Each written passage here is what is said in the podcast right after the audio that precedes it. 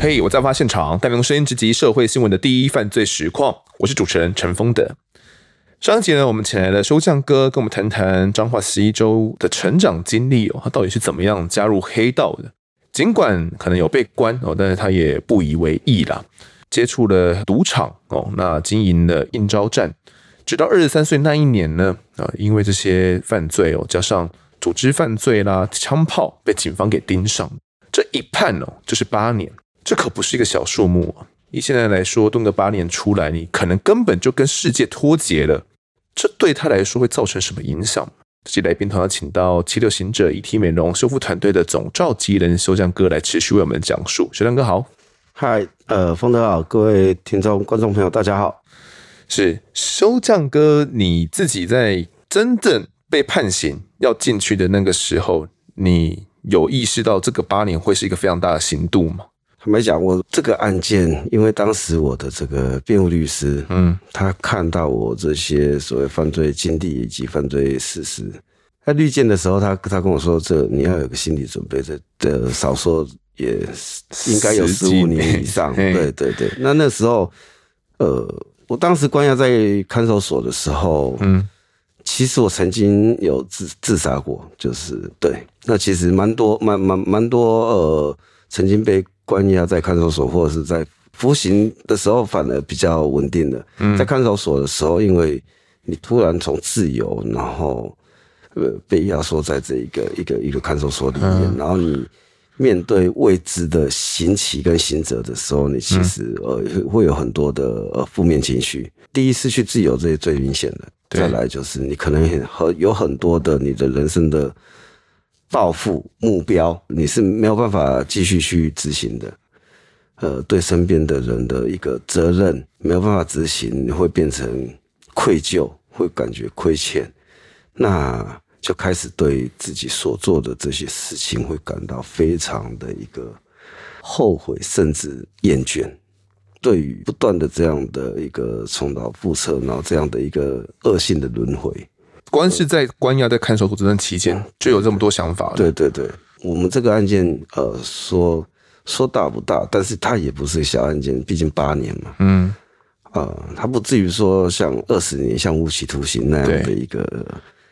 但是你从一个本来各方面都自由的，嗯，而且我们在那个环境就是我行我素的一个环境条件下，你突然变成一个完全失去自由，然后你任何抱负你没有办法施展。到家里人，因为你其实我们在打官司，他们也在打官司，他们每天他还要常去跟律师讨论说我们的案件是不是呃呃诉讼策略？对对对对对对，我们在收押，其实他们也在收押，我们在关，他们也在关，在会客窗隔着的窗户，我觉得里面跟外面世界其实就我看着我家人，我觉得我们两个好像同处在一个世界里，只不过这个会客窗的两边。你是被关在外面，我被关在里面，都是被关的。对对对，因为他们的心情也是呃不能够放松，也是会对我们有很多的这个担忧、不舍等等的这个情绪。对，那个时候是妈妈过去吗？父母都有。爸爸那时候呃从大陆回来了，呃，他还是还在中国大陆，但是他几乎每次返台都会来探望。嗯，那当然不只是父母亲，其他的这个这个亲戚朋友也是会。在那个时间里，你会发现，即便是有朋友，还是会来探望你，嗯、但是怎么也比不上家人。我们常听到一句话说：“家是最好的避风港。”嗯，以前没有这样感觉吧？你对对对对对，嗯、因为我们长期都是呃在在外面私人生活，对，没有跟家家里人相处。嗯、其实跟家里人的感情就都是越来越疏疏离的。嗯哼，好多年的这种状态，你对家庭的观念也没有很重。那突然间，你就觉得，你又发现说。以前的认知原来是错的，那么的离谱。我一开始我在彰化看守所，呃，收押时候在彰化看守所，后来上诉到台中看守所，嗯，执行在台中监狱。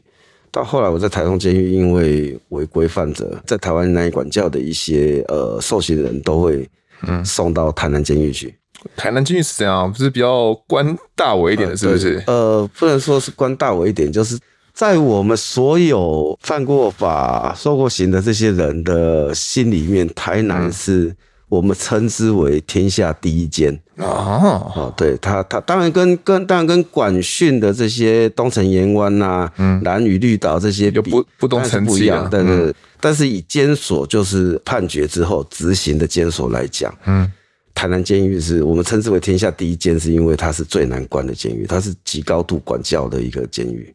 嗯，我们监狱它有分监所，它有分说比较中低度管教，还有高度管教的。嗯、所谓高度就是比较比较高压政策啦。嗯，像是怎么样的高压状态？一样是一样是剥夺自由。比如说我们在台中监狱。那走路就是可以吊儿郎当的这样像散步的走，在台南监狱要走路要提正步，要走中央直线，假的啦，要直角，你转弯是要直角。你说像当兵一样啊？是，而且当兵也不是你在营区里面走路不用这样，但是在台南监狱，你只要在任何地方走路，嗯。比如说在走廊走路，你不能靠墙，不能靠窗，你要走到中央。它每一个地方中间都会用油漆涂有一条红线，嗯，每一个走到的地方都会有一条红线，你只可以走在那条线上。红线上，对，你不能偏离那条线。哦，你不能靠墙，不能靠窗，嗯，会被被办违规。违规怎么样？违规就是被送犯责房，就是所谓呃监狱里面的禁闭室。禁闭中的禁闭，就对。你在你在社会中犯了罪，违规就是送到监监所嘛，对对对。那在监狱里面违规就送到犯责房，就呃违规房，把你关禁闭哦。应该就是小房间里面，监狱里面的监狱，对，是完全没有对外窗那种，就对了。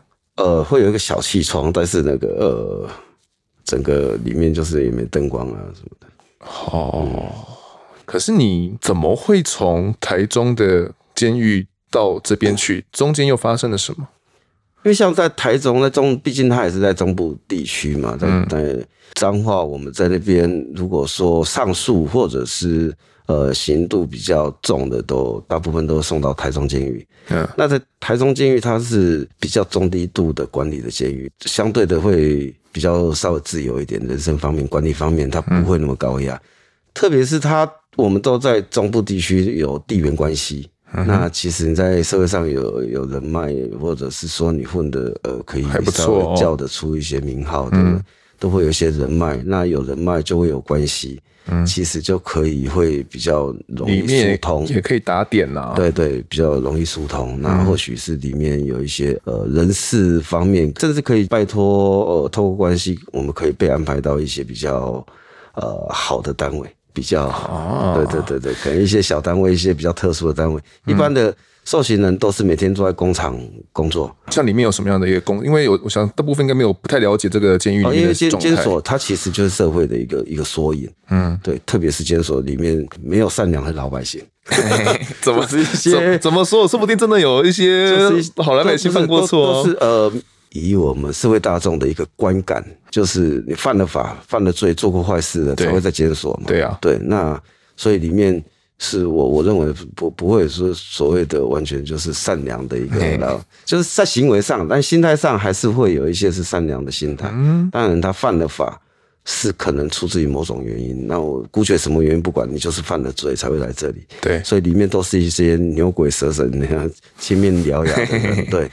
在台中监狱那样的一个环境里面，会有比如说伙房，像当兵一样，那个厨房的有百货部，百货部买东西，里面有买开单买东西，是，但是它里面不是像当兵的营站或者是外面可以买烟什么的，对，不是说你进去逛可以自己提篮拿着去选购物品，是，可是你必须要打报告，要写单子，要开单子。嗯，时间到了，人家会把你买的东西送到你的舍房或是你的工厂给你。哦哦，这些人他相对的会比较自由，就是他在这个监所里面，他至少活动范围比较广，他可以到处跟人打招呼啦。啊、对对对对，人家对我的管理是比较松散的，比较轻松，我轻松做这样。所以你后面去了这边吗？呃，对我我在台中监狱的时候，但是。呃，我被选到那个，那还也是透过透过关系就被选到一个厨房的单位，啊，但是大家可能觉得，哎、欸，就是煮东西，伙房嘛。对对对对，相对其他受刑人应该是会比较轻松。我当时也是这个概念。呃，可能有听众是没有当过兵哦，那当兵伙房都是他们一早就消失了，啊、一早就要煮早餐了，所以他们很早起哦，那不用连集合，对，也不用点名，不用跑步，不用点名，他们就是负责煮饭。对对对，所以相对感觉起来会比较轻松。但是台中监狱是一个蛮特殊的一个单位，它曾经是东南亚最大的监狱。嗯，对，关押的有六千多个人哦，在在伙房有六十个人要煮给六千多个人吃。哦，哦，那跟战场一样，你知道吗？就是呃，因为还有时间上的问题，就是我们早上这几个小时，你们这几十个人要煮给六千多个人吃。哇，我第一天去的时候，下下火房的时候，我想说，我靠，这几年要在这边待。我我我应该待不下去，就是呃那个工作步调是很很紧绷的，呃包括主管，包括这些受刑人这些干部，几乎都彰化人，所以他们呃啊放心啦，就是不用多久，如果有那个缺，当然会会先把我们拔擢当干部啦，这方面呃也会相对的更轻松。我想说，在这个单位再怎么轻松，我都觉得压力很大。对对，不是，啊，不就煮东西，到底是能压力多大？那时候到底是你去的时候到底怎么样？我煮饭真的是拿圆锹在搅拌，不是珍惜，不是 汤匙勺子这样这样这样煮饭。那个锅子多大，可以两个人躲进去啊？劳动性方面，那个张力是蛮大的，那个体力负荷很大，对对，而且早中晚，但是它时间是比一般工厂工作时间还短，是没错。但是它那个劳力的负荷，嗯，还有那个就是我一开始看那个，你又觉得精神压力也蛮大的。下伙房第一天，我就跟那个主管说，那主管还是跟我同乡，是西湖人，他知道你是什么名号吗？对。他知道，对他说：“啊，你喝花走，他要安抚我嘛。啊，你喝花走，呃，过阵子就会会把你提升，让干部轻松一点。嗯”我第一天我就跟他说：“啊，主管，我我拒绝作为，我不做了。嗯”嗯，一般来讲，你是可以呃依照这个规定，呃写报告，申请调单位。对，但是我觉得我就等不了那么久。你就直接跟他说 我不做了，就就你你你照规定申请也未必可以过了，但是但是还是有机会啦。嗯，然后我想说我等不了那么久，而且那也未必会过，我就直接跟跟跟主管说，呃，我拒绝作业，我不做。那他怎么反应？他说你回去，他叫一个工厂受刑人的一个一个管理干部，那是我们彰化人，他说最好不要了，最好 不要走了，就是他叫他带到后面，就是我们会有一个吸烟区，嗯。嗯，好，不要开杠子，开杠子，然后开导一下啦，然后继续做这样。那那人拉我，我不，我就不走啊。我说逃，我不走，因为我们习惯性会叫那个管理员，那他是那边的工厂的主管，就是负责我们这个工厂的主管。所以他不是受刑人吗？呃，不是，工厂的主管他是管理员哦，就是我们一般所称的法警的那个概念，嗯、管理员，监狱监所管理员。好对，他是工人员，就是我们那个工厂或是那个单位的管理者，那我们都会呃称呼说是头家，嗯，是我们的头家。然后看我一下，他不管我，他说不要不要，我的边要起啊，他叫我罚站，然后叫我在旁边罚站，然后你和我循环嘛，我就站在那边站一天哦。他也很硬哎，对对对，他 因为办违规是会会相对会对我们是会造成影响的。哦，你说假如真的要假释，假释等等的，对，那经过假释委员会，嚯，那你在外面就人家管教不了才进监狱的，进监狱又管教不了，你是要去哪里？嗯，对，是会有差，那就把你关关好关满嘛，会扣分数，对对对对。隔天早上我我我一开封要到工厂。我又跑到主管台前面，我说：“他要歪走。那他他怎么办？他他这次有跟你是不理我。他他今天就叫比较多干部，就好几个干部说：‘出来出来不要公共的啦。’这样，人家要拉我，我就就就就就不要了就开打开打了，这次开打了。对啊，我反正我要让你办嘛。”嗯，就一样是，反正就违规了嘛。嗯，我我要我跟你说，好好的说叫你办我，你不办，那我就我就弄个方式让你来办我，那那就没办法不办啊。嗯，对啊，打一打就等人来，像像宪兵一样带去那个违规房。第一次进违规房，就第二天，对对对，我下我下工厂第二天我就到违规房，然后呃是办三期的。我们有办一三的二五三七，就是你办违规会有这三个等级。一三就是你要在紧闭室待一天，它那个叫太空房，就是墙壁都是那种好像刑事侦讯室，它它有那个铺海绵，隔音海绵，然后也包它防止你去撞墙自杀。嗯，我们也没窗户，就最上面有一个小小的一个开口的小气窗而已，嗯，那也没电灯，幽闭恐惧症的那种感觉。对对对对，就是那个整个那个房间大概就一平大一平多，嗯，你可能要挤四五个人啊。我们睡觉是就是脚是伸不直，没有办法躺直的睡觉。嗯，脚是伸直坐在地上，然后然后背是靠着墙壁这样睡觉。相对的，就是你在设房，一般设房是是你可以躺直的睡，有床嘛？对啊，有有有有那个铺，那个床铺。对，你在设防，你好好的不睡，你要来这里睡，就让你睡得难过一点。对对，也有差别嘛。那最轻度的就是在在那个紧闭室三天，太空房三天，然后。再到一般的违规房，呃，一个月，哦，这个叫重新重新分配下工厂，这叫一三是不是？对对对，然后二五的就是你在那个呃紧闭室五天两个月待在违规房啊，你是三期啊，最重你拒绝作业打架这个都是三期的啊，要定脚镣的。定脚镣，对，他就是要定关脚镣，要定一个脚镣，然后脚镣不是用铐，不是手铐的那种概念，他、嗯、那个脚镣是死刑犯那种脚镣，嗯，比较粗的，有一个扣环，你必须用铆钉钉下去，一定是要用那个大铁锤，然后呃，把破坏掉，对，对，把那个铆钉敲掉，敲断铆铆钉断了，你才可以开，要不然另外一个方式就用钢锯把它锯断，嗯、对，啊，那个那一副那一副脚镣三公斤重。嗯，对，你连走路都会变慢。可是你都关在里面呢、啊？厕所也在里面吗？对，厕所在房间里面啊。对啊，啊，还要关五个人哦。对啊，那到底怎么生活？所以他那个就监狱里面的监狱，他就是要让你会对那个地方会害怕啊。嗯、所以我看过很多顽劣分子在那个地方都好了，精神病的啦，会乱的啦，顽劣分子啊，在在那里都好了。嗯，最最顽劣的就是。打还没什么，最怕的是什么？我们昵称说，戏称那个叫叫做绑皮卡丘啊。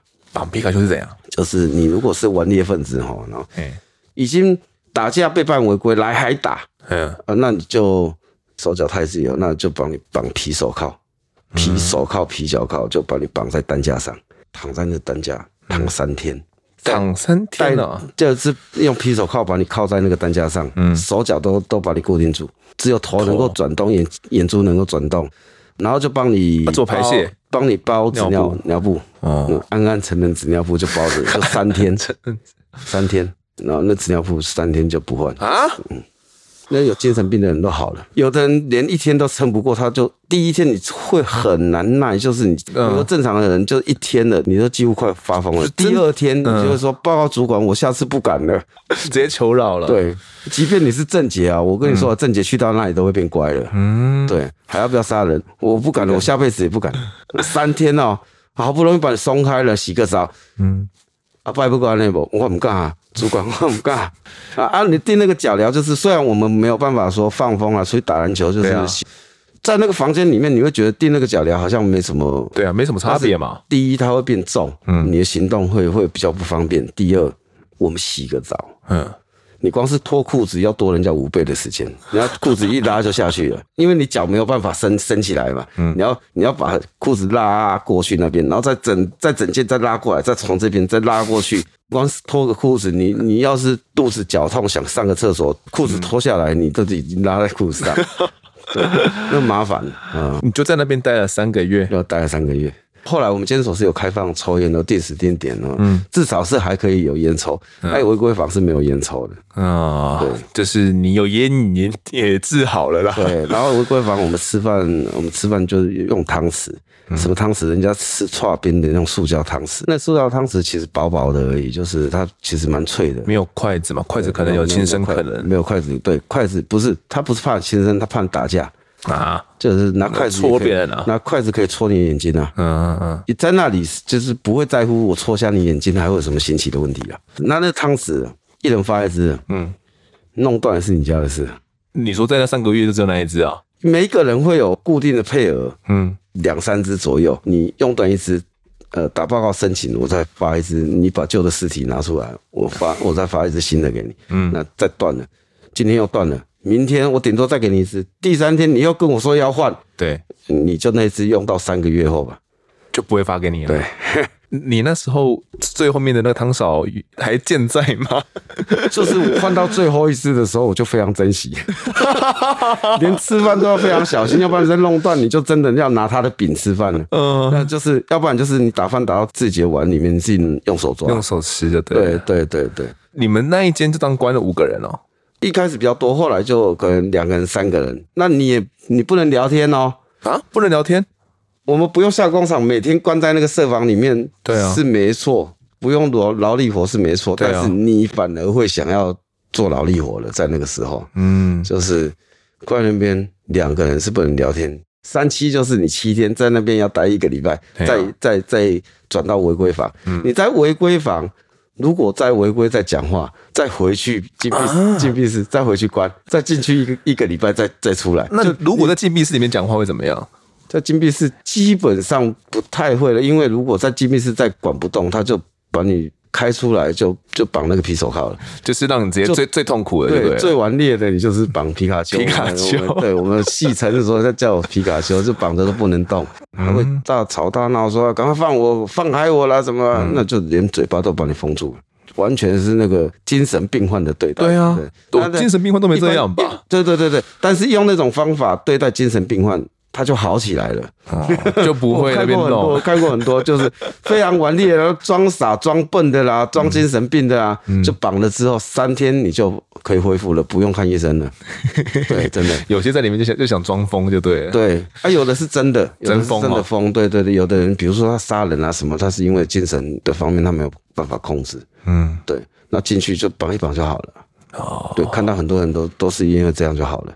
你在那边待了七天嘛？在在违规房三个月，三个月，那三个月就是一天要做十二节，十二节什么？静坐，嗯，一节四十分钟，四五十分钟，嗯，这大概一个小时，然后休息十分钟，那你喝个水啦，上个厕所，再回来继续做，整天你就是坐在那边，嗯，你要盘腿，然后莲花指，莲花指，对，要放在双双腿那个膝盖上，莲花指要雕好，不然等一下人家。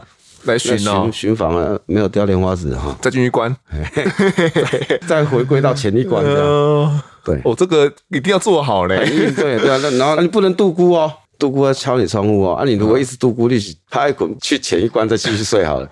对，你们在修炼的感觉。那那里面不能有笔，不能有圆珠笔，筷子都不能圆珠笔，它也会可以可以戳啊，可以互相戳，那打架，所以他就只给你。呃，里面一般在用的原子笔都是那种玉兔原子笔，有没有？一一支五块、七块那种最最最最简单的那种，就发给你一支那个笔芯，笔芯而已啊。对，那玉兔原子笔那个笔芯，那中间软软的，有没有？那那笔芯我们要怎么写字？你你可以写信啊，干嘛是可以的。但是那笔芯那么细，你是握不住，没办法写字的，除非你握在那个那个笔尖吗？对，笔尖那个地方呢，握住它比较不会软软的吧？对对，那很难写字，所以我们要自己哈用信纸把那个笔包在那个那个信纸中间嘛，然后把它卷成圆形的，然后卷卷成跟，就是比较宽一点，它就可以当笔这样。对，那里面有胶水，你要用纸啊卷一卷，然后把它 你们要自己 DIY 啊，粘牢，然后才可以拿来写字啊。那个纸不至于说，就算打架戳下去，它也会会变软。对对对，那这就不会有危险的。嗯，你这样是可以的。那我们在那边，我那三个月就读两本书，读是可以读书的，里面有书吗？但是静坐你不能看书，静坐时间你要静，你要静，乖乖静坐。对，当然我们还是会偷看一下，有时候 就是。坐好，然后眼睛看下面，书会放在下面，就放在比较前面一点，这样看，偷看一下。对，放在那个那个那个墙的下面，那就是管理员他比较不会看到的。对对，要偷看。小时候不读书，进牢里，书是用偷看的，因为太无聊了吧？呃，对，你整天坐在那边都不动，你会很难过啦。不是无聊你会觉得哇，这个整个很拘束，你会很难过，所以。你看书也是一种转移注意力，嗯，对，你就不会一直想说自己我在那边静坐很难过，莲花指这样的。我说我在那那三个月就读两本书，一本就六法全书，几乎是受刑人的字典啦。就是我们有时候状词还要自己写，就算你有你有你要请律师，有时候我们要补充一些资料啊，啊，就是那些那那些状词啊什么的都会自己写。那有的是比较经济比较不许可，他没有律师可以帮他打官司，他从头到尾就要自己写，然后要去翻法条。嗯，就真的国家考试这个这个这个条件可以放宽一点，受刑人也可以考律师的话。我我相信很多受刑人他是可以当得了律师或检察官的，因为都在里面苦读 啊。对，每一个人就就是你如果刑期久一点，嗯、每一个人几乎都有一本自己的六法全书，我自己买哦。对对对对对，所以你想到就翻一下。有时候狱友，嗯、像我们后来呃字典比较漂亮一点，那我逻辑性比较好。有时候有时候一些狱友。他们的状子我们会帮他写，他会请、啊、他会请你文笔比较好的帮他写，这样好难想象、哦。就那几年，你每天都要读六法全书，嗯、律师也没读的那么勤。是了，对啊，是啊。那那我另外一本书就是《金刚经》，我那三个月就一都都在都都在读《金刚经》。读这个是有趣的吗？我觉得蛮有趣的，就是一一开始我们这当然读佛经，没有人会对对佛经是有兴趣，但是看你什么心态。他就是在记录这些释迦牟尼佛他的对讲过的话、做过的事、做过的事情，然后他开始的这些是有道理的。嗯，包括圣经也是一样。虽然我不信教，我还是佛教徒，但是我读的，我觉得我读的佛经，那个那个是社会科学，那个是哲学。我也读可兰经，我也读那个那个圣经。那后来经过了三个月，终于重新配乐，重新再配乐。你你没有你没有再不乖了、哦？呃，也不太敢了。对，再不乖，你就是真的八年要关到满。嗯，对，就不用不用想假释了。嗯嗯，对。一段时期之后，因为你在台中监狱，其实就是嗯，你曾经有违规过，会被标记咯。嗯，就是作乱分子嘛，就比较难以管教的。对啊，然后。每隔一段时间，监狱其实他们就会有这个呃移监的，嗯、呃，比如说台中监狱，它满编，如果说可以关押六千个人，对，但是每一间监所，它的关押人数都超过超过六千人，都超过很多，对对，然后他可能要消化一下，就。台南监狱最近有空了，那这些难以管教的分子先移到台南监狱啊。各个监所，包括台北啦，哦，包括可能高雄，对对对对，比较难管化、管比较难管教教化的这些人，就直接移到台南监狱。那你是什么时候被移过去的？呃，在台中大概关了一年左右，还不到一年，还不还不满一年，嗯，就被移到台南了。哦，到台南我都快哭了。我想说，在这，我宁愿待在当时的伙房。你就让我这边做到假释不行吗？对对对对，我你我这这时候你就后悔，我你就会想说，我靠，我宁愿待在当时的伙房，或者是甚至我宁愿待在那个那违规房里面关到期满，我也不想来台南监狱。这么可怕？你去了之后才知道可怕在哪边。我才知道原来人家说天下第一间是这样子。嗯，不是。那时候我们刚去的时候还会打。哦，还会打集中营才会这样子对待是这些难民或犯人，对。嗯、那我想说，我靠，这时代怎么还有这种日本监狱？我们那一批从台中移去台南监狱的人，带刚好一台那个囚车，游游览车那样的一个囚车，一台满满的。一开始，因为我二十三岁的时候抓去服刑的时候，还国三还没有开通。对，我们移监的时候不是走走国一，是从他是国一接国三。我想说，怎么会？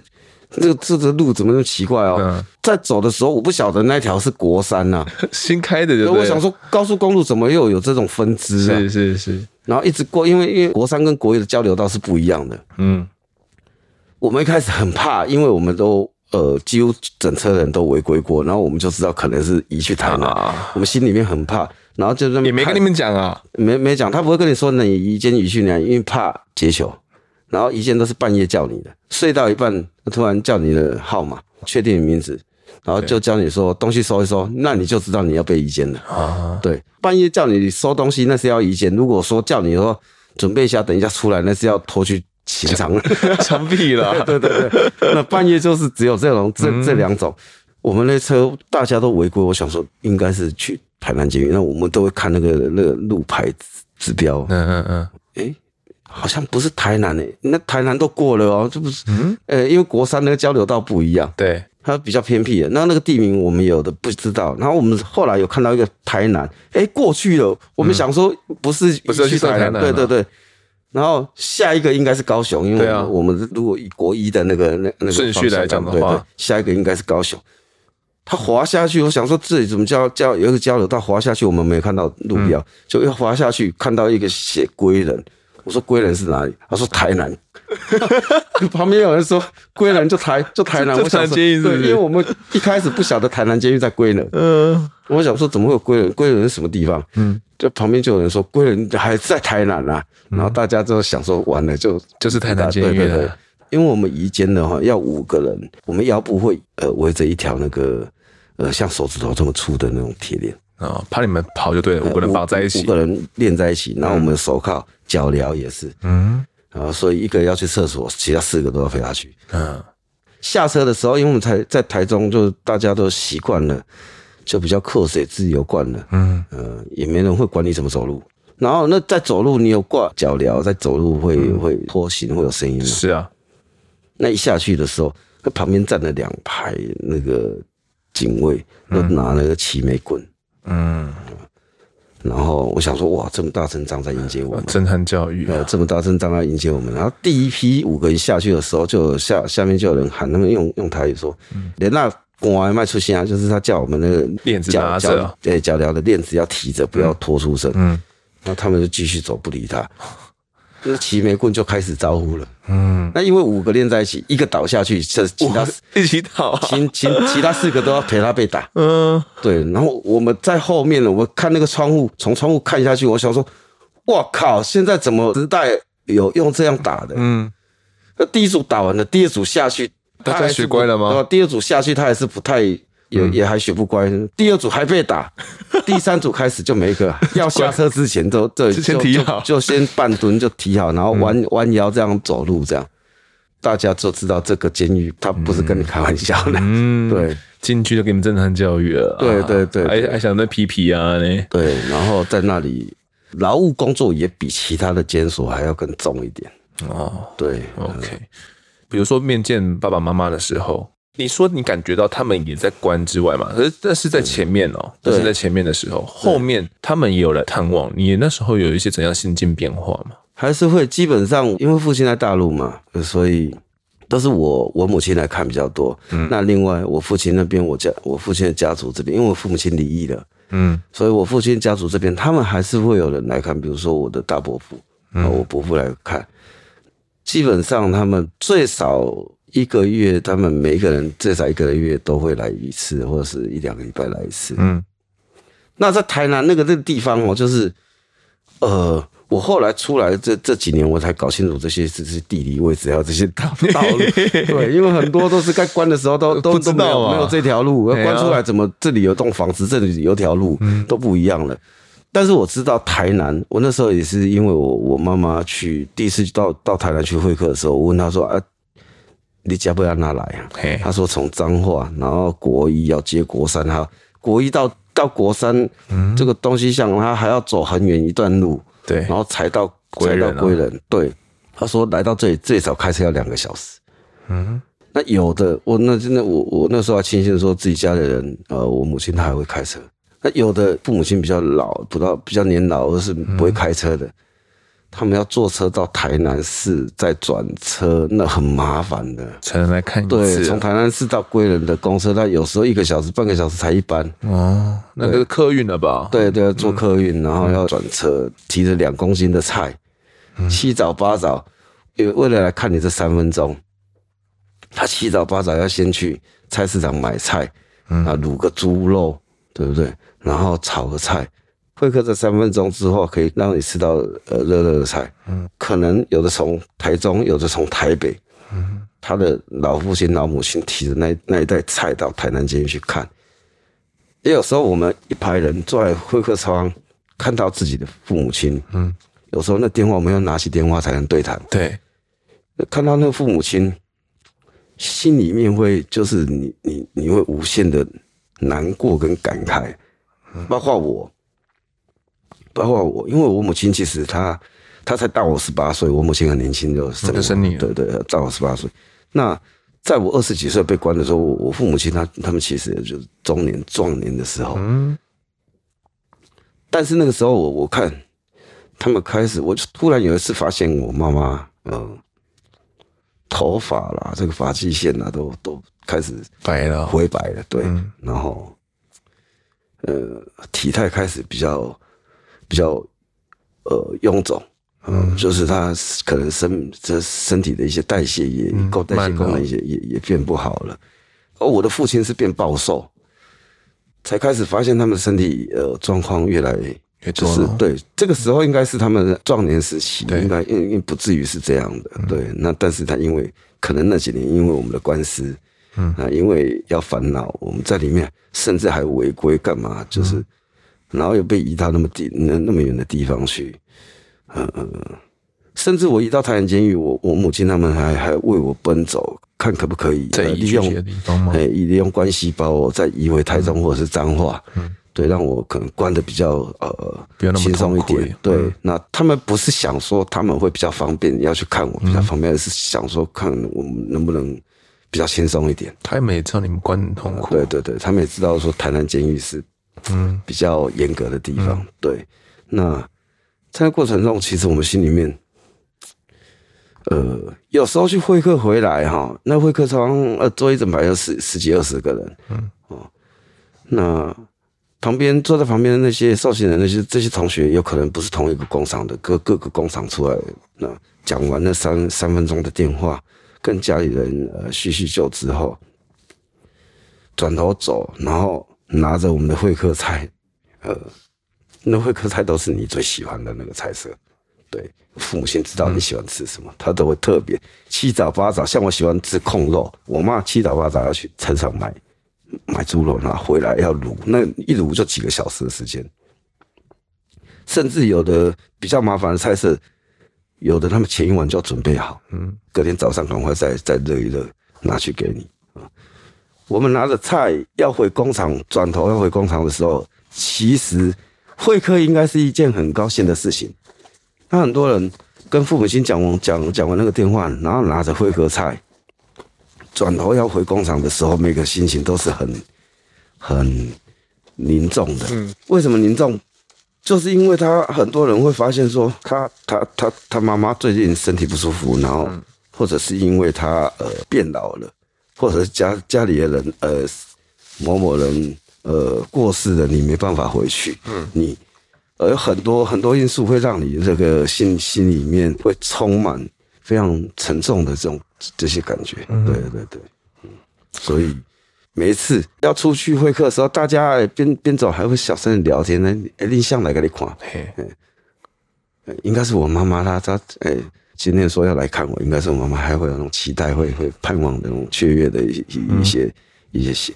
那每次要回工厂的时候，不是因为分离，不是因为说我们要重新回去面对这些病人的呃房舍，在心情不好，而是看到家里每次呃家里人一天一天，每一次的你都会发现，就是仔细去观察，每一次你都会发现他们的身材的变化，或者是呃。这些头发花白的这些这些变化，对，每次都会有很很深的这这些这蛮凝重的一些一些感慨。嗯，当然在跟他们讲话的时候会说，哎，他们一一样还是会叮咛说，哎，较乖，好阿弟，嗯，像冬天阿弟来对那困还嘎卡西的，嗯，就是那种对孩子的那种关心呢，还是会叮咛。那我们都会就是面带微笑跟他说：“哦，放放心啦，我我我个也在啦，就是冷了我会我我会穿的，我我会穿衣服啊。然后呃，在里面我我我都有在修身养性啊。我最近很认真在读书啦。那有有的人他其实没没读书，他也会跟他家，也会跟他妈妈说：哎呀，放放心啦，我我今麦就乖啊，我我乖给他读书啊，尽量让嗯让他的家里人会客完之后回去。”至少心情会放松一点，会会想说啊，无了，最近我乖啊，金价击败，就是让他有一个期望，说他儿子这次可能真的是有改变的。对，很多人都是这样，都是让他家里人觉得说这次真的有改变了。就出去之后没多久又回笼了，嗯，就不断的这样的重复的、重复的上演这样的戏嘛。其实我在里面看很多，所以我自己会想要改变。有很大的一一部分也是看着旁边的这些舍友们，对我包括我自己以前也是一样，不断的让，特别是我母亲，就是对你是怀抱的期望，嗯，那包括家族，包括我父母亲对我的期望，其实是从小都是蛮蛮大的。对，那结果后来我们自己选择这样的一一个路在走，不断的让他们哎对你怀抱期望、失望，然后又想要给你一个机会，又重新给予期望，嗯，然后又继续失望。他曾经，我自己的父母亲哦，嗯、不要说其他亲戚，我自己的父母亲都都曾经不止一次的就觉得放弃了，对，嗯，觉得然后讲这囡仔不好啊，嗯，对对，然后又在监所里面看那么多人，呃，我说那善良就是至少是对家里人还是孝顺的，我相信，除非你真的是所谓的泯灭人性啊，要不然再再坏，其实对自己的父母。对自己阿公阿妈，其实都是有那个孝心在的。对，为了让他父母亲好过一点，呃呃，放心一点，在他们面前要装的，是我们在里面过得很苦。虽然那是我们应得的一个教训，对对，但是我们还是尽量让他们看到说，哎，其实我我们很轻松，而且我我自己很多自知之明啊，你要放心啊，对。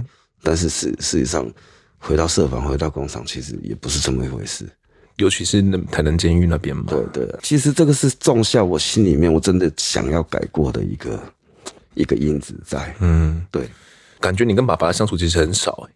之前有提到我我父亲是在我蛮小的时候就到中国大陆。对啊。那呃，特别是我叛逆的这段期间，其实我我父亲对我其实都放弃了。我我曾经因为打球被那个球棒打到的，脸上受伤。那一天回去，我爸刚好从大陆回回台，然后。然后我半个脸就是都凹青，都肿肿起来。嗯，嗯回去我爸看到，哼，阿哥羞怕呀，阿你就搞怕。我爸是对我是是这样的一个看法，对他不会先问你说你怎么受伤的，啊，一下子他就认为说你就是又打架了。对啊，你不是很会打，怎么会怎么会受伤？然后那个时候我就跟我爸也越来越疏离了，那他也对我也是死心了。嗯，但是后来有一次我爸去看我说他是呃刚好过年前。那是寒流来了，那时候还在彰化那里，彰化看守所的时候。对，我我我刚解禁，我本来是呃进监的，因为我案子有扩大侦办，分了很分很多案。那我爸去看我的时候，那那会客庄有一个小小铁门、小铁卷门，嗯，拉开拉开，我看的是我爸，然后我爸他还没坐下，他就眼泪就开始流下来。嗯，他看我们剃个大光头啊，然后穿着囚服坐在里面，然后他眼泪就掉掉下来。以前就算有这些牢狱之灾，甚至我当兵的时候也也到看守所，也到警闭室过。嗯，但是我爸是第一次面对面看到我，我是穿着囚服被关的样子。嗯，那一次他是要准备回家过年的，然后我刚解禁，想说解禁来看我一下，刚好外面是寒流。嗯，我们会客时间三分钟，他最早哭了两分钟，然后我就电话拿着，他也没讲话。我也没讲话，他他就一直哭，一直擦眼泪，他控制不住他的情绪。到后来是我跟他说，我想说时间快到了，总不能三分钟都一直哭，哭嘛。我就说，我说啊，好吧，诶、欸，时间快到了，嗯、啊，有什么话我们赶快说一说。对，啊，他就几乎泣不成声了。呃，我问他说你怎么来的？他说他骑摩托车过来的，因为他长期都在大陆，他在台湾他也没有买车。对。他说他骑摩托车到园林彰化看守所去看我，其实光是从我们家到园林骑摩托车最少要骑半个小时，嗯，最少。那我想说外面那么冷，他穿了一件很很厚的那个御寒的大衣，嗯，我我相信还是很冷啊。骑摩托车来讲，但是那是我从小到大第一次，我我觉得我爸为了我去承受，或者是说为了我去做这样的一个事情。嗯，第一次我我我我我那么深刻的感受到，是我爸他为了我这样做，然后啊忍受着这样的寒寒，对，然后骑那么远的路，骑摩托车骑那么远的路，嗯，来看我，而且一看我看我看他哭哭哭的那样泣不成声，我心里面想说，他总归他还是没有放没没有没有说放弃我，对，就是要不然他。不会，不会来了，对，不会来，他也不会哭那么那那么那个。然后他最后跟我说，没有办法像我妈像像像一般人这样，没有没有办法常常来看我。对对，所以说说叫我要自己会要要好好的想，要乖一点。然后那一次我就跟他说，当然这话其实不止第一次说了。对，那次，但是我是对我爸第一次说，我跟我爸说，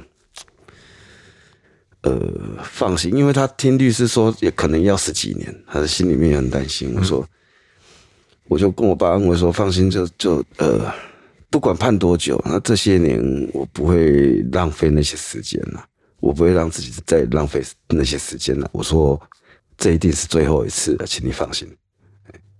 当下我跟他保证说。这过程中，我一定不会浪费这几年的时间，不管判几年啊，我会好好把握。可能就看书啦什么的，我会提升自己。然后我说：“你放心，这这真的是最后一次。”但我相信他，呃，我相信我爸他，他还是会选择相信的，因为之前我也跟他讲过这些话。嗯，他也是会选择，至少他愿意再给机会，然后这也是他安慰自己的一个方式。给自己一个期望的方式，对，然后确实，但是那一次跟他讲的这些话，我就一直记在心里。从他来看我之后，我就开始会开始很努力的在读书，然后重新学习写字。因为小时候我就从四年级我转转学到台北，我四年级之后我就没有再写过作业啊，真的假的？国小四年级之后我就没有写过任何的作业。家庭功课，所以我一直到二十几岁的时候，我写字，以前的健保卡用盖章的，然后每次去都要填写那个挂号表啦、病历表那些。每次我去看医生，我都不太想写字，因为我 写字的程度都停留在国小三年级，就没有在对在三四年级就没有写写写过功课，然后那个写字的都也没进步。然后，所以我我一直到长大，我对自己的字我都觉得很自卑，写写字我都不敢写。嗯、那后来，我爸那次看完我之后，我我我回回到社房，我就问一个问一个老兄弟，嗯，我就说，哎，大哥，呃，你觉得我们人要怎么改变自己？后来我才发现，就我自己也蛮天真的，怎么会？那个老兄弟他五五六十岁，他半辈子以上都在关，我后来自己才觉得。蛮好笑，我怎么会问他、哦？问一个一辈子在关的人怎么改变自己？嗯，嗯，但是他跟我讲的话确实让我有有所改变。他跟我说：“你想让自己变怎样？”我说：“不管变怎样，就是我，我想要让自己变好，我要让自己学会可以控制我自己。”嗯，他说：“你小时你觉得你从从小到大，不管是抽烟、吃槟榔、赌博，不管是怎样的，人家说坏习惯，嗯，他说不管是好的坏的习惯，什么习惯跟你追求？”我说脚崩啊，他说吃饭哪叫习惯，吃饭是需求。哎，对对对对，那叫那叫人的需求。对啊，那吃饭不叫习惯。嗯，我说不然呢？他说写字，他说除了吃饭这种天生的需求以外，生理需求以外，他说写写字这种习惯，它是有功能性的，那才叫习，就是习惯。对，我说这种习惯写字是不是跟你最久？可能幼稚园就开始学习写字到现在。嗯。我说嘿，对哦。他说啊，你写字漂不漂亮？我说很难看。他说那你就从写字孔重新再开始学起。我说真的，听他这个方式，他学写字，然后我一边我也想要读书。我记得那时候我是看二月河的那个《康熙帝国》那那那些小说。啊，在监所里面的时候，对对对对，然后就抄书，然后顺便练字，看书，然后把它抄下来，边看然后腾腾过来，嗯。边练写字，那时候一开始写字买那个六百格的稿纸，嗯，然后因为有方方正正的那个格子，没错，你一笔一画，他说你一定要忘记你所有写字的习惯，你以前学的，嗯，都把它忘记，一笔一画重新写，然后看别人好比较好看的字，你就把它练习它的字的形形体，然后重新练一笔一画，我就真的一笔一画慢慢的写，慢慢的练，然后稿子写完写十行字，因为它就变一行的。嗯，就少了那个格子的框架。嗯，啊，但是我们就是要练，把它把它练说呃写直写的工整。嗯，那十张纸写完就写白纸，就慢慢这样练。然后我从历史小说、武武侠小说，然后这样边看边写，边看边写。呃，一开始很多我写了非常非常多这样的这个稿子的跟实际字那些字。后来这些读书也是从这样开始培养起的。哦，我后来喜欢喜欢历史，喜欢地理，甚至像物理。化学这些东西我都读，然后都会把它抄下来。我的父母亲他后来也知道我喜欢读书，嗯，对。那因为我常常会叫，会请他们帮我呃去去买书，然后寄给我。对，设防是可以寄书进去的。对对对对，那甚至台南监狱也有图书馆，嗯、每一个工厂都有自己一个小小图书馆。对，然后中央还有个大图书馆。除了家人的关系，有有一部分也很重要，就是我在台南监狱遇到了我两位非常对我是有再造之恩的那种呃恩师。对，嗯，遇到了谁？呃，就是我两位写作班的这个导师。嗯，呃，这个这这两个老师，因为先前有提到，我们很多这个错误的观念，源自于我们对社会的社会观，还有另外一部分就是价值观。因为因为自己的那种自大，或者是呃自满，或当然黑道你有比较强势的作风，你会会让别人顺顺从你。对对对，那是因为他们害怕，所以才顺从。嗯、我们以前不晓得这些因素，嗯，所以我们很多我说混过的这些人都是有很很严重的反社会人格。那另外一部分就是那个价值观就是严重偏差。这个社会上就是你要有 power，要不然就是要有 money。对。对，那出门可可能就是要要要要要名车代步啦，身上穿的，我确实我从小没有名牌的衣服我是不穿的，表要戴名表，那个是展现我们的一个实力，展现我们的经济实力，对，还有在社会上的各方面的实力的一个一个，在赌场大家在押的时候，人家未必会看你押多少。会 不会又看你下注下多少？对，都大家手伸出来就先看表，先看那那颗那颗钻石看大不大？多嘞多这样对对对对对对，都会比较，然后就会严重的一个价值观的一偏差。嗯，对。那你为了得到这些东西呢，当然无所不用其极啊。到后来我遇到了一个叫邱秀，一个叫潘鸿辉的这两位老师，嗯，他们刚好他们各自的这个人格还有他们的这个特质，呃，一个改变了我的我的这个社会观。那一个改变了我的价值观，都是写作班的老师。对，这两个非常重要的老师，就是邱秀，他是他从他大学毕业，他就开始投入这个社工的一些很工作，比如说他可能会募集一些童书，重新整理之后，送到偏乡去帮他们建立这个所谓的图书馆、图书室，那或者是一些童话故事书啦什么，他会给偏乡的一些比较弱势家庭的小孩去读。他开始就在这个所谓的监所，从少管所、少辅院到各各个监所去成立所谓的读书班、读书会，还有写作班。嗯，经由这个书籍的导读以及呃这个写作，去陶冶我们的心性，也对于文学方面有更深的一个认识，也多了一些兴趣。对对对，那那其实到他死的时候，他他都是在为这方面在尽力的。我我心里面想说，怎么会有人会想要把文学带进检索？带进检索，这些千面獠牙的人，他读得懂什么叫文学？但我那时候觉得很夸张。那那呃，我读写作，我在上写作班的时候，其实有阵子我也是，我就觉得就是来他卡的啊。监所开设这些班级，嗯，就是每一个工厂就是都要参加两两个名额，嗯，那你主管就提报两个名额，就是来。人头啦，报人头的，贴卡就是贴贴开啦。对对对对，贴卡就是一个一个报人头。对对对，是你光凑数的啦。对对，那那对对，那我们去的时候，一开始在前几个月，我都也不交作业。嗯。我从我国小第一篇作文，你知道我的志愿，我都到现在都还没教你。第一篇那个都是写我的志愿，在我的家庭。我说我国小第一篇作文到现在欠了二十几年都还没教。你突然要我写作，我怎么写？我不会啊。呃，那个老师他其实一开始也没有说很很深入的去教我们写作，他是经由让我们先读，读了之后你就自然会写。他的理念是这样。嗯，所以一开始他就呃都是。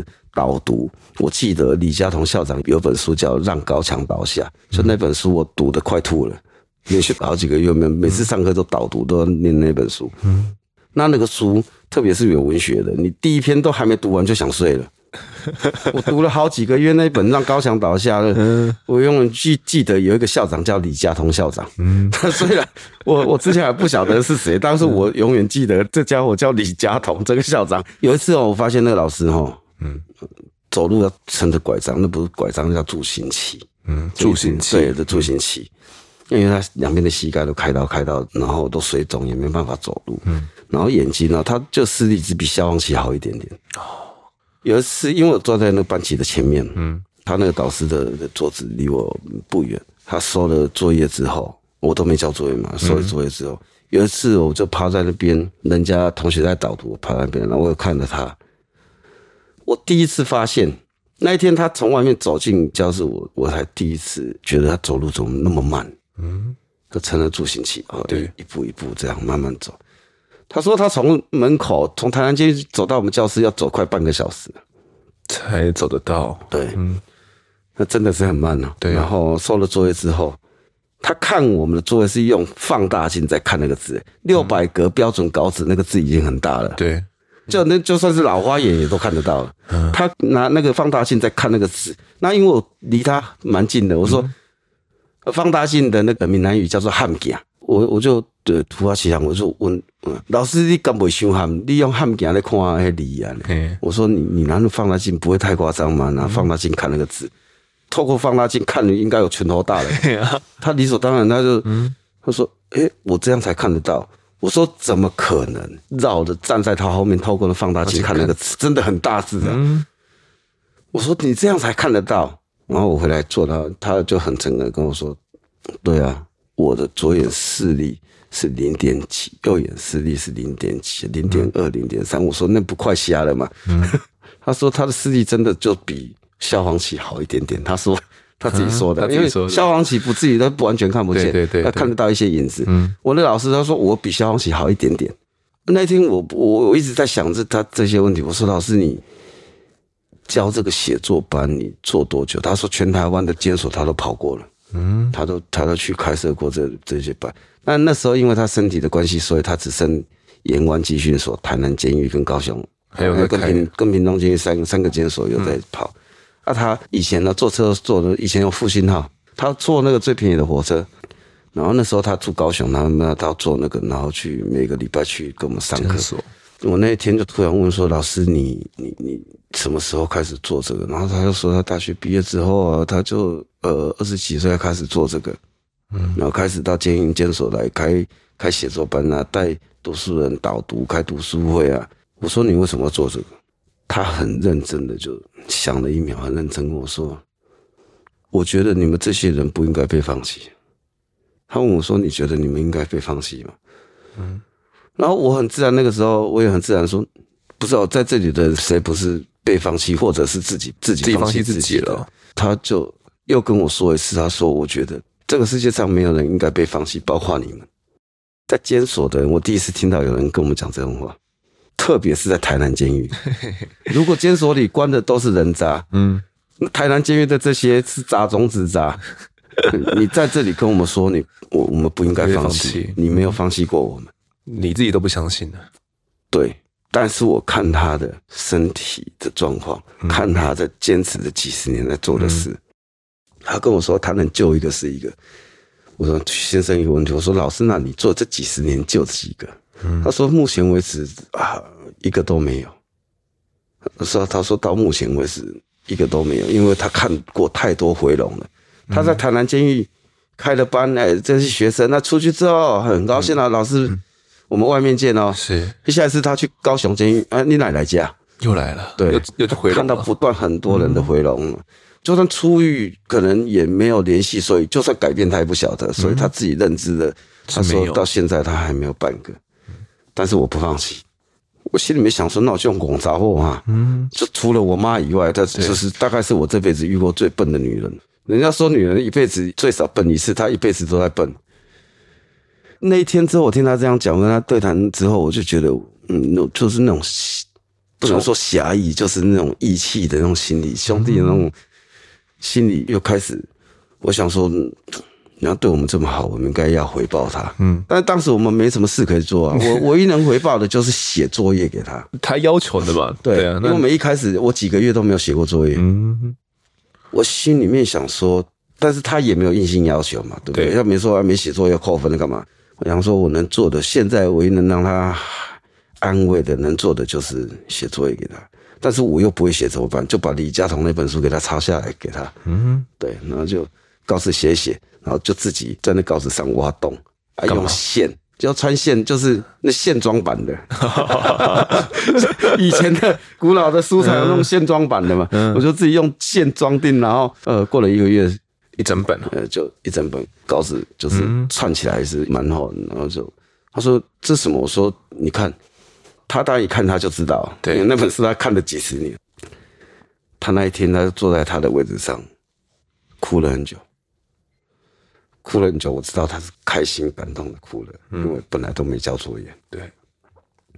后来我知道，这真的是可以回报给他。我从那时候开始，人家一个礼拜交一篇作业，我一个礼拜交五篇、十篇。对，觉得应该是这样，可以让他至少在教我们的那当下，他是觉得有被回馈的。嗯，而且我跟他谈了那些事情之后，我是有改变的。在这之前，你原本尽管答应的父亲说自己要改变，但是缺乏一股动力吗？或者是缺乏一个？可能是我们，我我，因为我不晓得要怎么做嘛。对，我我前面这二十几年就是一直在做错事，那我也觉得理所当然。对，但是看到这些，看到我爸爸，看到这个老师之后，我们觉得自己要做，但是有时候你无从做起。但是老师后来我们也开始开窍了，知道说，呃，这当下我能做什么？嗯、那在我爸跟我讲的时候，我也不晓得我要怎么改变，所以我进房问了那个老兄，问了那个老兄弟，说我们要怎么改变？对。后来就是因为接触了这些书籍、文学，又遇到这个潘龙辉，他也是写作班的，嗯，他就是真的是做文学作家，那跟艺术家一样，就是有那种奇怪的个性。他本来是自由时报的副刊编辑，嗯，那收入啊、生活什么蛮稳定的。因为体制的关系，他就不屑，他辞职之后回高雄老家小港。他爸高雄有有一间呃房子，就留给他。那他回去做自由作家，自由作家在台湾是有几个活活的活的活得下来的。那有一次上课，他跟我们在聊天的时候，他也是笑谈。然后那时候一辈子没缴过税，也不晓得税务什么怎怎么计算，应该怎么缴税啦什么。他跟我说，他去年赚十万块不用缴税，他很开心。我想说，你去年赚十万块。是一整年吗？对，他说对啊，一整年赚十万块，所以我不用缴所得税。他因为这样就是蛮开心。嗯，我想说十万不用缴所得税有什么好开心的？我说啊，你一年赚十万？他说对啊，因为他去年帮高雄市政府做一个文案，所以赚了十万。十万，对，你不会看不起他吗？听到这样的话，不会，我觉得怎么会有这种人？嗯，就是那时候，因为我第一次听人家这样讲，嗯，我一一个晚上花都不止十万，你一十万。当然，我后续他他有说，他后续有一些股票什么投资，嗯、但是呢，就是绩优股买着放着的，就的分红这样的。那其实也不多，我们知道。我很不可思议，我说，所以我才确定说，老师，你去年一整年赚赚十万块。他说，对啊。然后他去年去了不丹，他跟我说，他每一年不管他他赚多赚少，每一个每一年最少会有一次。去出国旅游，嗯，我对背包客，我知道背包客这种旅行的方式也是从他口中听到的。嗯，对，我以前不知道什么叫背包客，不知道什么叫呃打工换住宿，都是他告诉我的。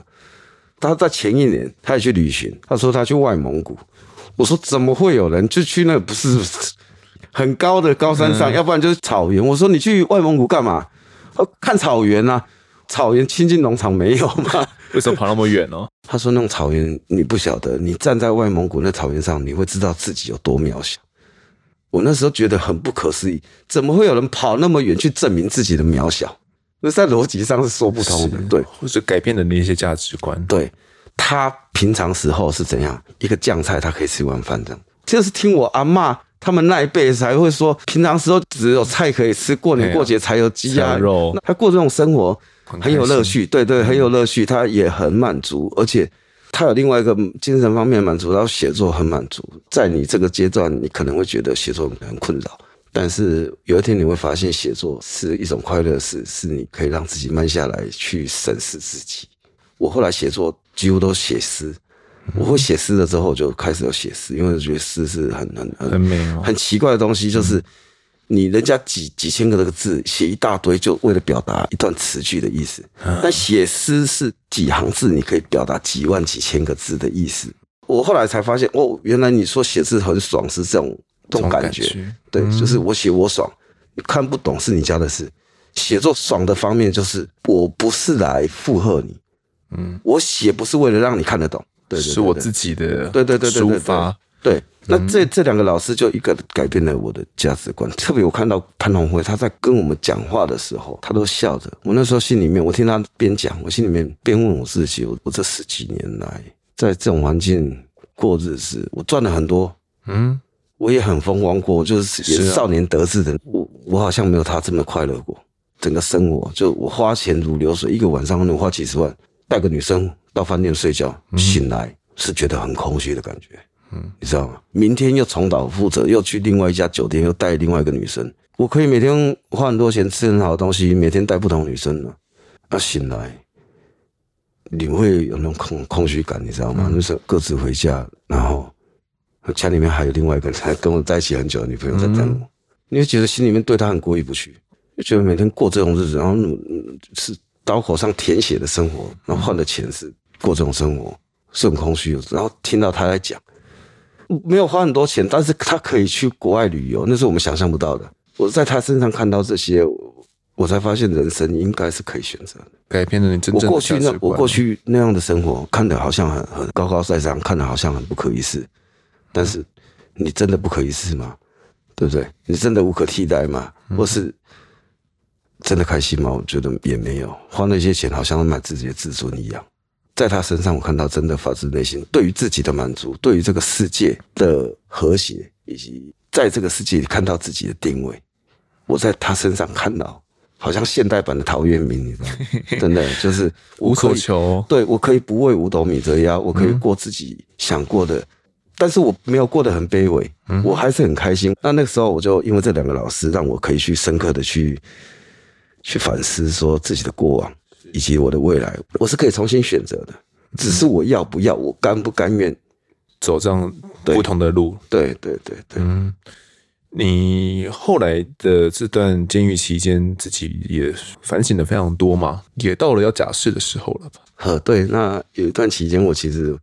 呃，台南监狱写作班小草，那个、叫小草写作班。小草写作班，欸、那是呃邱秀老师取的，像你们像小草一样。草草是很坚韧的东西，嗯，它不管你埋的在瓦砾啦、岩石啊上面多重多硬，它那个苗永远都是可以从那个缝中穿出来的。对，他后来告诉我们，他还取这个小草，小草是生命力是很强的，嗯，那不应该放弃自己的那个生存的空间，包括我们的自己的人生的价值。后来，因为我们这个写作班里面有很多都是各大文学奖的得主。台南有一个很很很有名的文学期刊叫《缘分地带》，我也是缘分地带诗人，所以会定期征收你的稿件。我们这个写作班里面很多蛮有名，在这个文学界后来都蛮有名。那我那时候要假释之前，我想说。我出去之后，我要当个作家，我要当个文学作家，我当个文青。真的是你有的有个兴趣嘛，而且也被这个老师感化了。但是其实那时候，其实我不晓得说，嗯，台湾要当个文学作家 是非常困难的事情，要养活自己很困难啊。对对对对对，我我们是对这个老师，对这个潘文辉他讲的啊，是有憧憬，对，是会觉得，甚至我会对他有所崇拜，因为这你没看过陶渊明吗？你看陶一个活的陶渊明在你面前，还是会有那种崇拜的感觉。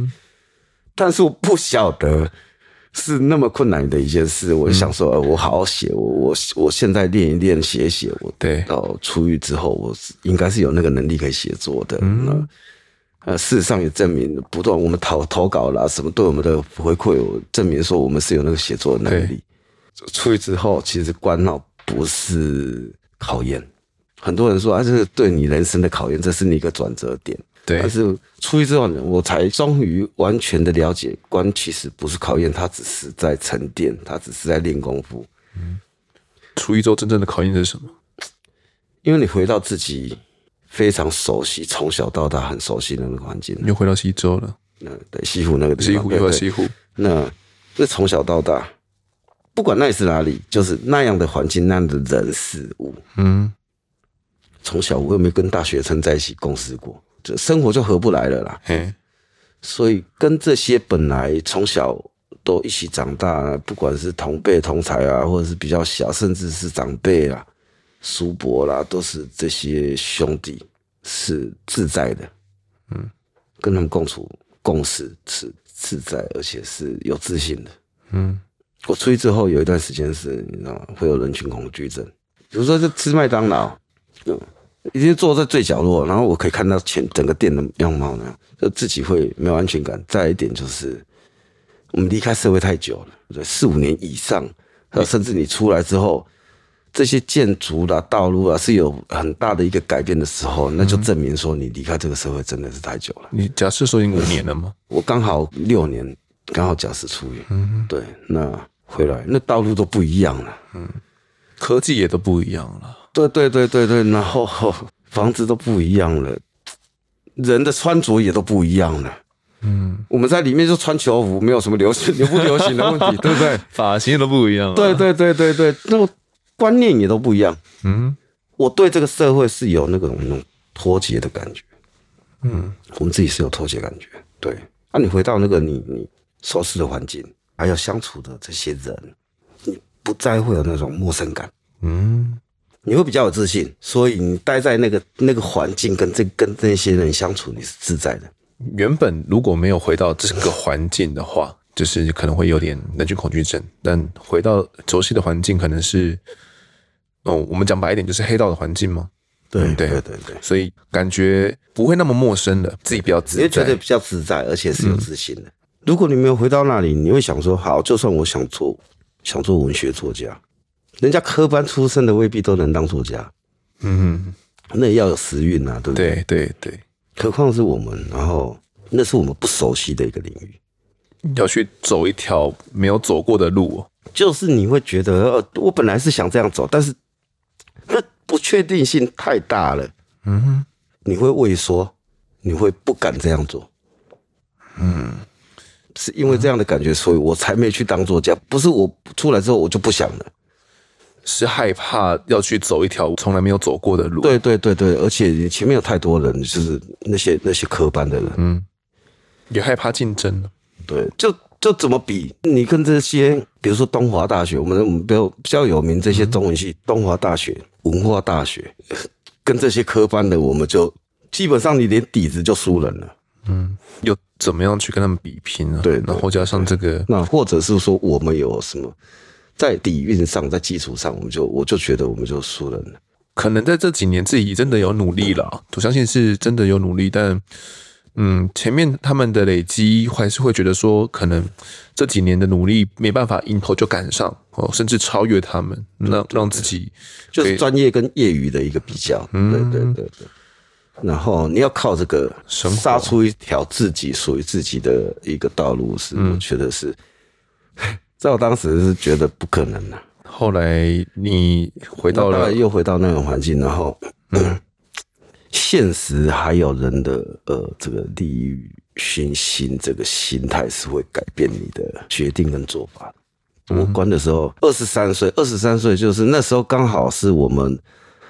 在社会上刚起头，刚好像要往巅峰迈进的那个，对。对的，因为包括以前就是男孩子要当兵退伍回来就是一个男人，嗯嗯嗯，那你的各各种的，包括社会资源也好啊，或者是人家对你，人家对你的这个愿意的投注的或投资的，呃，也比较比较多，嗯，刚要要起步往巅峰去，然后最精华的这一段时间，嗯，就在牢狱里面，到三十岁才出来。虚度了，也不算虚度了，但就是没有在没有真正。就是、对我，我是等于我二十三岁的年底被抓的，然后二十四岁然后服刑，要的大概六年出。三十岁出来嘛？对，那很长的一段时间，在我们同台来讲，这是最精华的一段青春。你们在外面大放光光彩啦，嗯、然后有自己的道路，慢慢的走，走到现在也应该有一点成就了。对呀、啊，我们三十岁丢出来像一个刚出生的婴儿。什么都没有，我想要从哪一个方面干起，我都觉得我都输人很多。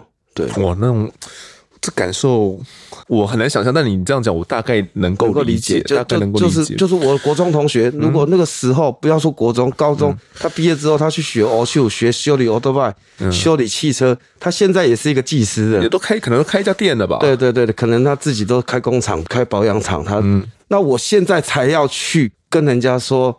我我来跟你学技术好不好？那不要说我们能不能弯下腰，嗯、人家愿不愿意请你是，对不对？你的跟生一个一一一二十岁的一个年轻人，嗯、他学习能力好，体力好，你一个三十岁的，就是两个比起来，就是光是要学技术、劳劳力活，我们就输人家了。对。那我们刚刚说另外一方面，文学的方面，在专业面，在基础，我们也输人家很，而且那是我所完全不认识、不熟悉的一条路。底蕴的部分还是有差。对，自己其实你会觉得无所适从。嗯。但回到这个我们所谓的这个黑黑黑道的这个这个环境，嗯，我就变得自在，变得这是我的专业了。嗯。那回来要去关的时候是小张，回来变张哥，那不一样哦哟，关过了，对。然后那个是好几年的时间，后背出来了，他就看到你在在怎么你在怎么练功，他也是要叫你哥啊。对了，对啊，就是那个辈分是不一样的。嗯，可能你以前有有在你身边的一些弟弟，那我关出来之后，他自己都是大哥，他自己都有小弟了。对，然后那小弟看到我们，这个好像是要叫将哥，两阶以上的这个感觉的将哥。那在那个环境里是自在的，是专业的，而且你确实有这方面的技术啊，是不惧怕的。嗯。对，包括我们的人脉，包括你去关了这这么这么多年哈，南北各路的人马交通也都还在、啊。对对，很多你在那面里面认识的更多。嗯，外面的这些本来这些弟弟，反而会觉得，哎，你的资源什么各方面比以前更多了。嗯，在黑道方面的，嗯，种种了，一加一减，感觉不走回去好像很困难、欸。对对对对对，就是你要走这边，嗯、就自然会有阻力把你推回来。啊。非常容易就，就不晓得他他要怎么，他要说主力还是说助力，助力就是这样。你要你要向这边走，哎、欸，嗯、怎么一直又把我挤回来这边？嗯，然后你就觉得好像，难道就是天生注定就是应该要这样吗？会想起，比如说答应过爸爸的话，答应会，嗯，还是会想想起秀娥老师他们，还是会，嗯，就是呃。他们对我们的苦心，还有曾经我们聊过的这些话，嗯，曾经我们可能立下的那个志愿，嗯、我们想当文青，想当作家呢，嗯、还是都会不断的去浮现，不断的去去去告诉自己，那你之前做的这些努力，答应过人家这些事怎么办？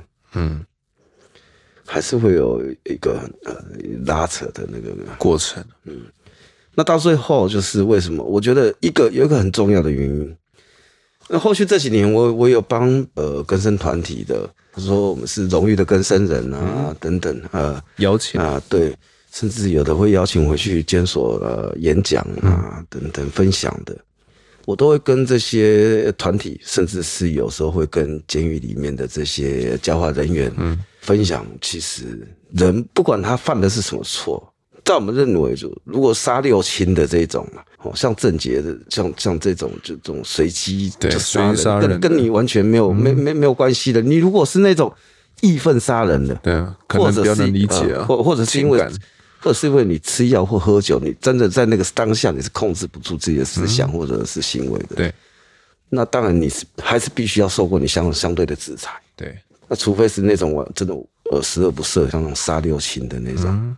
要不然，我觉得不管你怎样，只要你应该要经过你自己的努力去改变，嗯，不能说人家给你机会改变，而是你应该要替自己争取那个机会。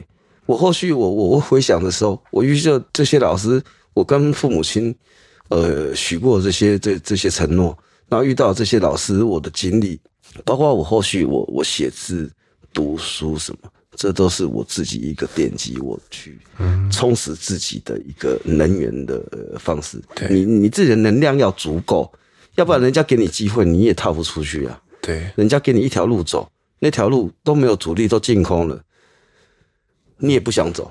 嗯，你自己本身就没有那油就不够了。对对对，走走不远了。呃，后来我自己有知道说，嗯。更生人有很大的一个问题，他没有办法顺利或者是说成功的去更生。有一个非常重要的因素就是，第一，他不认同自己，他不认同社会；再来就是社会不认同他，这是相对的。嗯，你像我自己说的，我对人群有恐惧症，我觉得我跟你们是两种人，我自己都不能够让认同我自己像你一样的。对。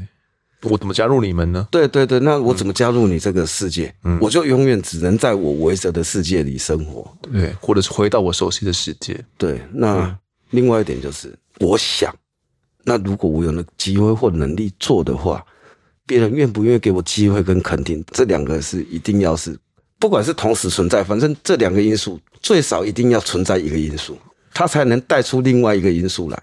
嗯，才能够走得下去了。对，如果比如说我自己，你你像我说，像你说的，我的能力、我的能源、嗯、power 不够的话，就算人家，即便人家肯给我机会，我也走不下去。但是如果我自己那个奠基那个基础不够稳，不够那个能量的话，就算别人他给我再更多的加码，给我很多的资源，我还是做不好的。嗯哼，对。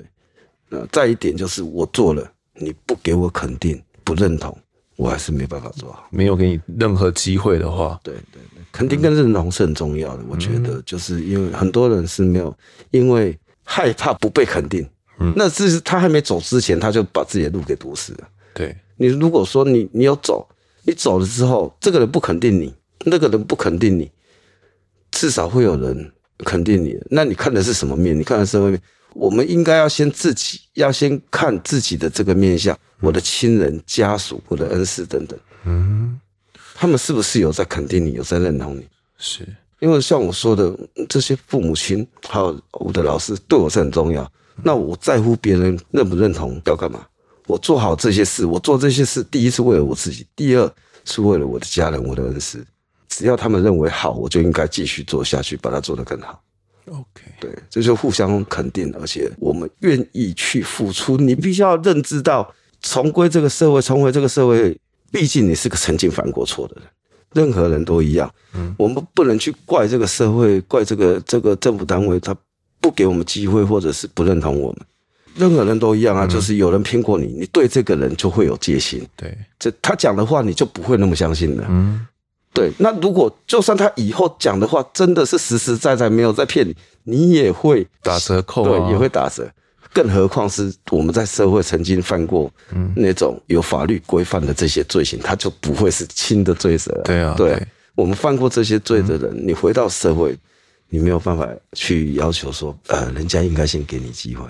你应该先去看懂这一面。我们曾经犯过错，就算我们今天要有所表现，我们付出的力量或许都是人家两倍以上。你必须看清这一点。你要比别人更加倍的努力，才能让别人对你有相对的肯定或者认同。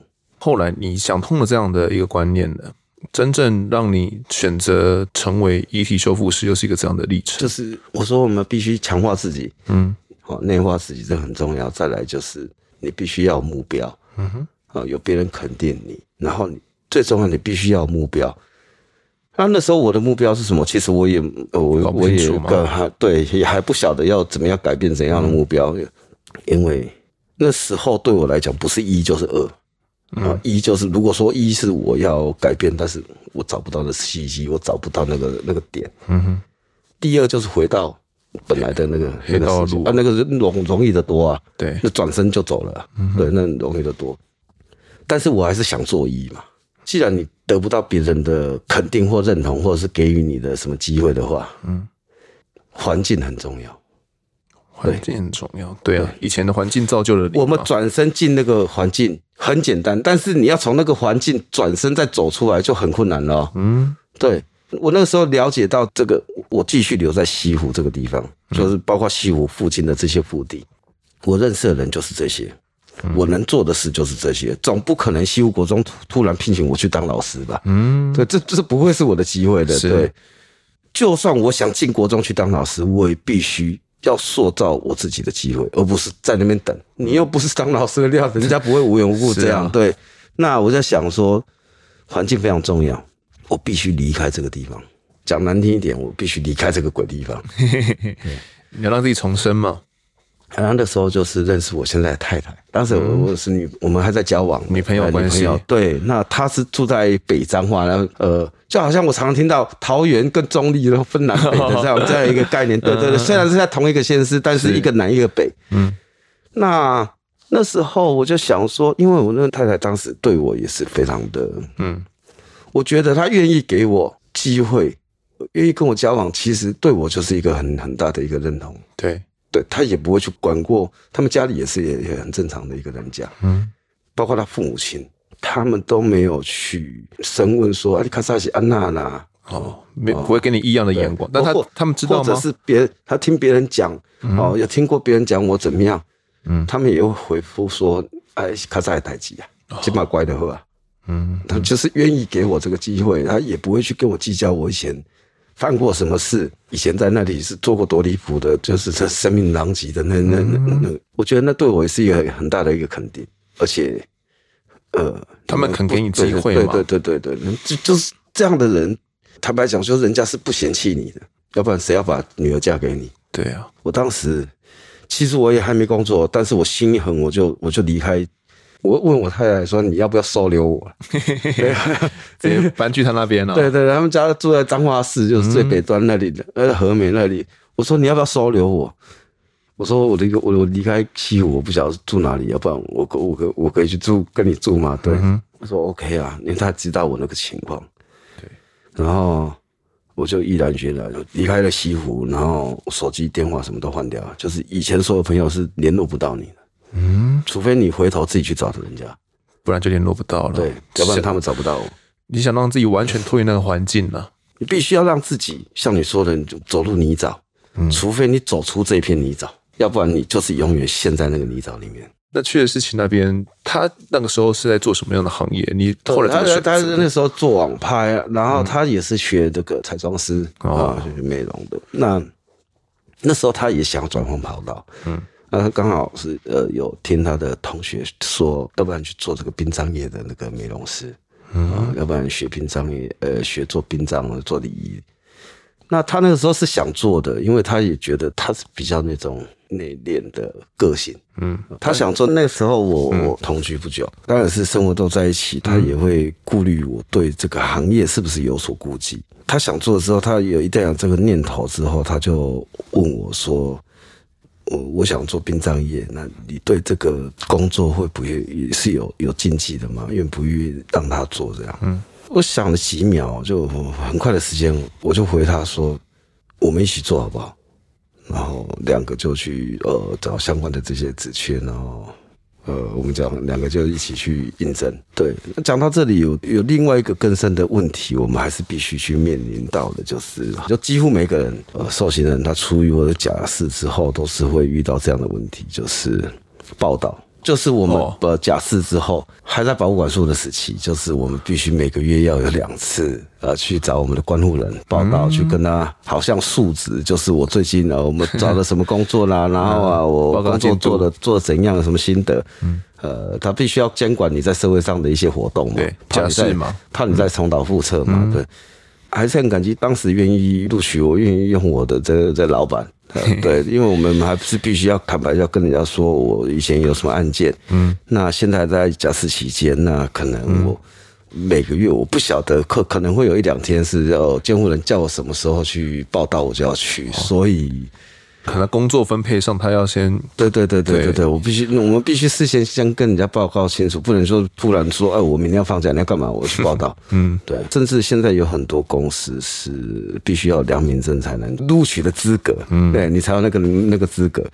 那很多工作当然是包括便利商店，我们都没办法做。对对，保全也没办法。嗯啊，甚至我曾经也应征过那个保险公司，也没办法。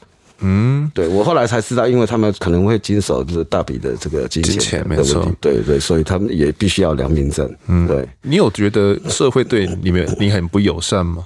我是不会这么觉得，但是不可否认是会有人这样认为。我我是不会这样认为，这是真心话。因为不管怎样，因为你曾经你对别人也不友善过，嗯，或者是你以前你的罪行，我们曾经都是加害者。你不管是伤害、杀人。恐吓、勒索等等的，都是有被害者。你对人有友善吗？对不对？当时我们是用我们的武力、我们的能力对别人不友善，我们的生活、我们的收入都是因为对别人不友善来的。呃，如果是比较有道德的兄弟，他可能会尽量减低对别人的伤害。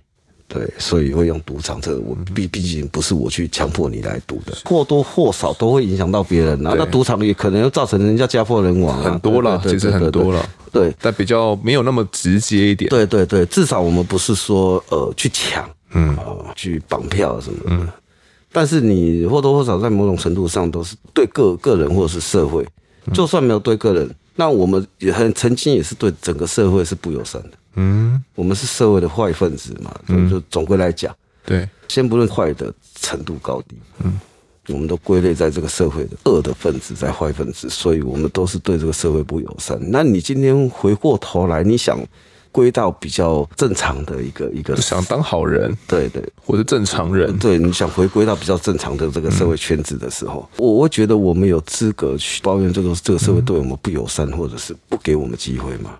嗯，你曾经是你自己放弃机会的，对对对，我我们自己选择那样的一个社会，你现在要再回来。排队吧，对不对？我觉得这这是公平的。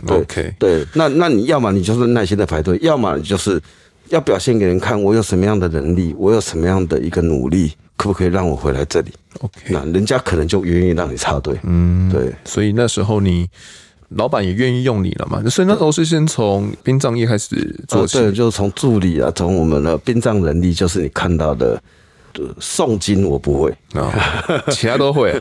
那有一次我跟我同事去现场，那是我第一次在现场，呃，去见现场解体是这种损毁比较严重的遗体，嗯，他是被拖板车碾过的，哦，啊，那那那那个亡者是我那个同事的亲戚，嗯，他到现场他都没办法工作，他是从从他躯干这里整个碾过去，那去去，嗯，对，然后他渡破长流啊，就在路上这样，嗯。然后他就蹲在那边，就联络家属啊，然后在那边难过，他没办法。我第一次遇到那样的状况，嗯，然后他也注意到自己的亲属嘛，对对对，然后，然后那个王者刚好是我太太她同学的父亲。这这个同学他是他是后来他是那个长庚的护理师，嗯，他对这个其实也蛮注重，所以他也要求说看能不能做一体的这个修复。嗯哼，那当时没有这种专业的师资跟工作人员，整个彰化就只有一个老老师傅他会缝合，嗯，但他缝合的手法就是。呃，他从他的霹雳腰包抽出一根针，然后拉出一条线。我一看那条线，我就非常的亲切，你知道，因为是我从小看到大，我阿妈在绑蚂蚱的棉线，哦，棉线白色的那种，绑绑肉粽白色的棉线。对，我一看我就知道那一条线是什么。但是缝合不能用那种线的，嗯，但他那时候用用那种线来缝，然后他拿了一只很大的那种的。反正那不是，不管是人或兽医，它不是缝合在用的针，对，不知道是拿来用的针，针跟线都不一样，就是我们以前在说的 body 这样，嗯，然后他就手拿着这样缝合，基本上你还要对位啊，还要清创干嘛？对，那时候我在菜鸟嘛，因为我在旁边，我我们那组人就剩我一个，我同事，嗯，我想说我要协助那个老师傅，是。我问他说要怎么帮忙，他说啊，没没没，你起来下你卖定的，嘿。就是啊不，反正我好像觉得我们就是累赘这样，你你不要你在那边看就好。是，然后在那边看他他那种翻身啊，他跳到台上跨过遗体，那翻身是把他拉着拉一只手，然后大力翻过来这样。嗯，我站在旁边大概两小时哦，就是那那样的案件，就像用以我们现在的技术跟人员，我们最少要做六到八个小时。嗯，我们一组六个人到八个人要做六到八个小时。嗯，他一个人做两个小时完成了。缝是缝起来了，哎，缝起来就是 可能像我们那个这个纽扣衬衫纽扣，纽扣跟扣眼它是不同一个位置的，这这这个概念对。然后当然那个那缝会有会有很大的皱褶啊什么的，重点是他的手法跟他的态度。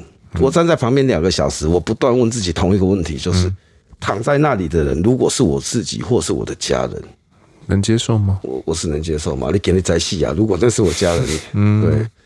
我我一定是不能接受，然后我那时候就当然就暗暗的发誓，我就想说，我一定要把这个学好。但是当时不晓得去哪里找那个相关的师资啊。哦，然后我那时候就奠定，我一定，我想说，我一定要把这个，因为我没办法再忍受再有人在我面前这样处理议题。嗯，而且如果你要自己去做这个行业，一定会再遇到嘛。对，然后我就想说，我一定要把这个事情，把这个知识跟技术给学好。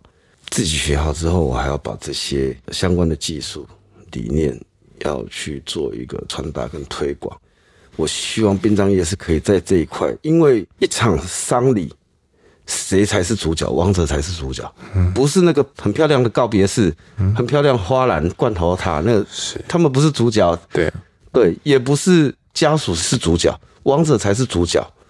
那但是很多人都忽略了这一块，嗯哼，那一场丧礼有什么意思？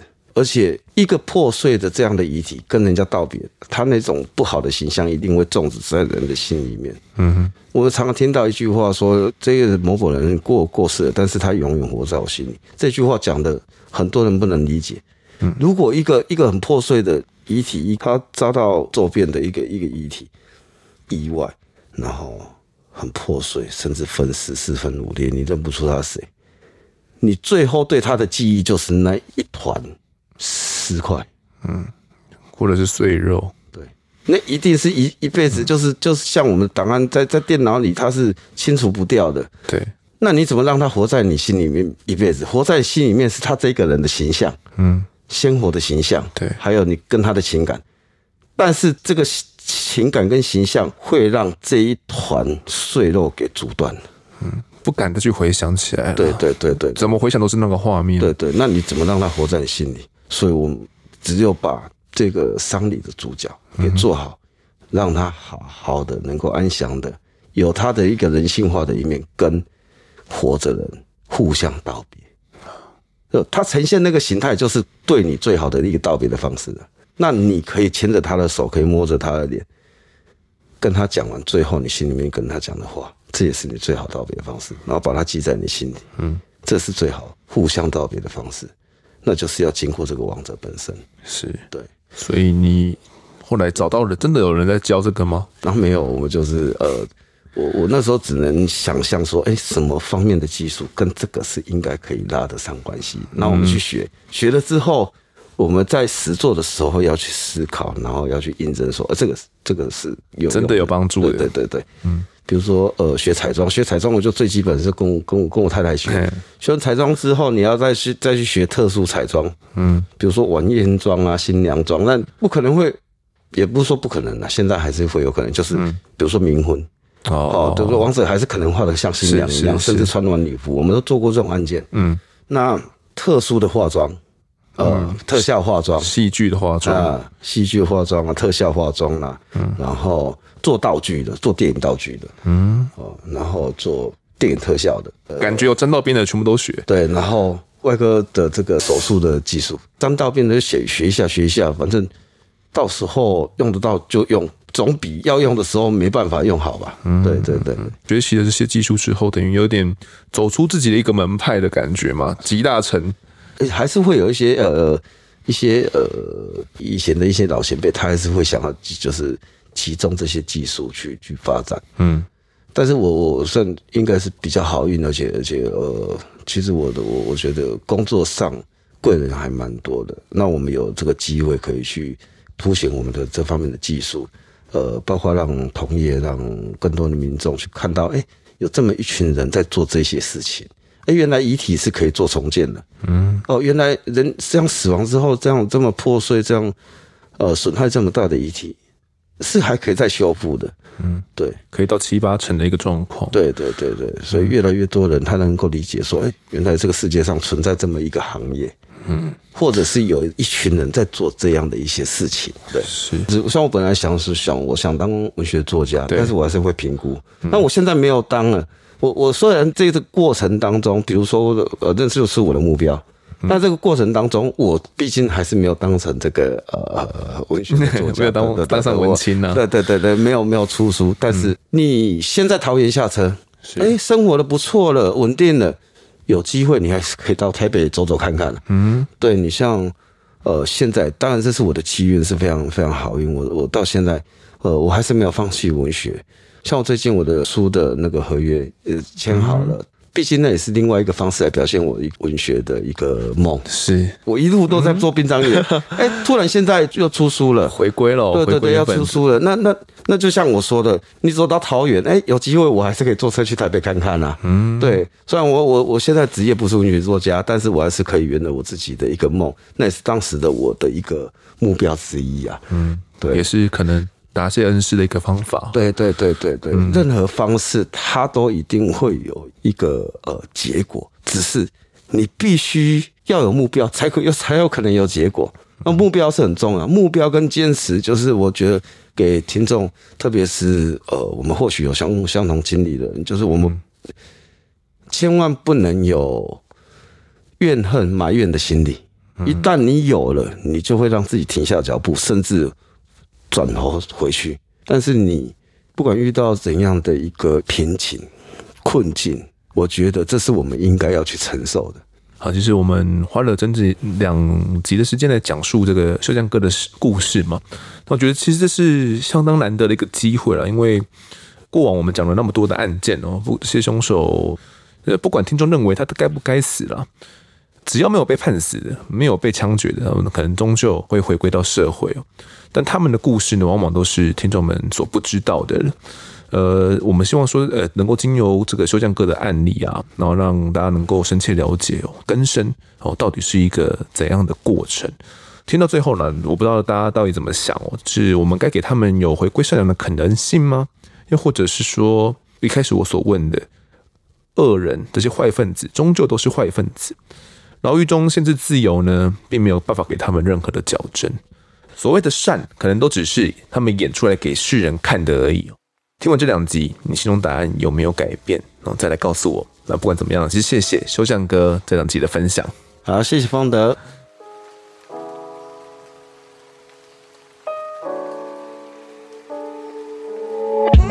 接下来进到听众时间，首先是干爸干妈们的抖内。好，第一位抖内的是陈建如，他说：“谢谢我在案发现场，我是一个 Spotify 的重度使用者。”原本我听歌听得很腻，偶然听到 Podcast 就中了你的节目，听到现在了。你每次呢节目尾端都会讲一些让人省思的结语哦，实在是一个很用心的 ending，加油！最后呢，我想问问看丰德花莲五子灭门惨案，不知道有没有机会用贵节目的观点来探讨一下，这悬案实在太离奇了。好，谢谢这位建如的抖内哦。其实我觉得结尾很重要了，就是我们案件的过程陈述大概不会太偏离，但我觉得每个故事的结尾，包含新闻的结尾，又或者是这些专题节目的结尾，又或者是我们 Podcast 节目的结尾，我觉得都是非常重要的，因为这关系到我们想要传达一个怎样的理念给各位嘛，所以我都会想在最后的时候，透过一些探讨呢，然后把一些我想要真正传达的。观念哦，或者是我觉得比较重要的东西，一些问题哦，那丢给听众们，可能有一些你们可以去思考，有一些你们觉得不同意，有一些你们觉得嗯，跟我以前的想法不太一样，但我听完之后，我觉得认同。我不管怎么样，我觉得嗯，听我们的节目应该是一个蛮有趣的过程哦。至于这个他提到的花莲五子灭门案呢，其实之前就有听众们敲往过。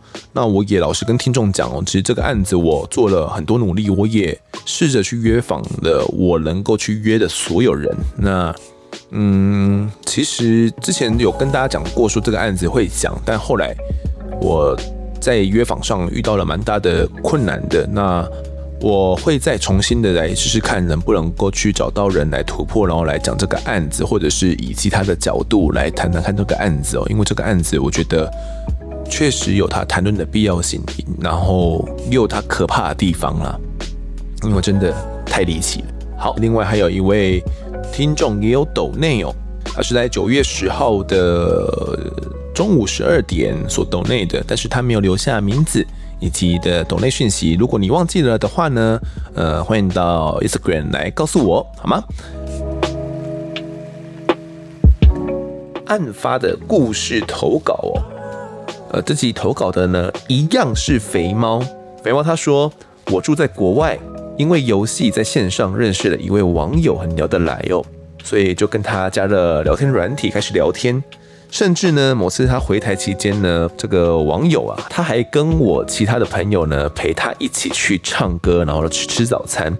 但一直以来，他给我的感觉就是，好像有些秘密不敢告诉肥猫哦。甚至到了碰面也是这样子。后来他一再的追问之下，才得知说，这个网友啊，他是个假释犯，带着电子脚镣。肥猫问他说，为什么会被抓？他就告诉了肥猫他的故事哦。他原本年轻不学好，翘家之后呢，跟着一帮人一起讨生活。女生跑去做鸡，男生则是抢劫。那群人甚至把脑筋动到了送外卖这些人的身上，白嫖之后还抢劫。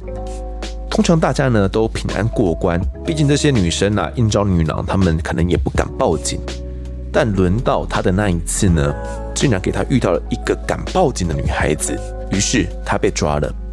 年轻的他呢，很天真，以为抢劫只要被关几年就可以出来。结果没想到因为抢劫加上白嫖哦，却被判了死刑。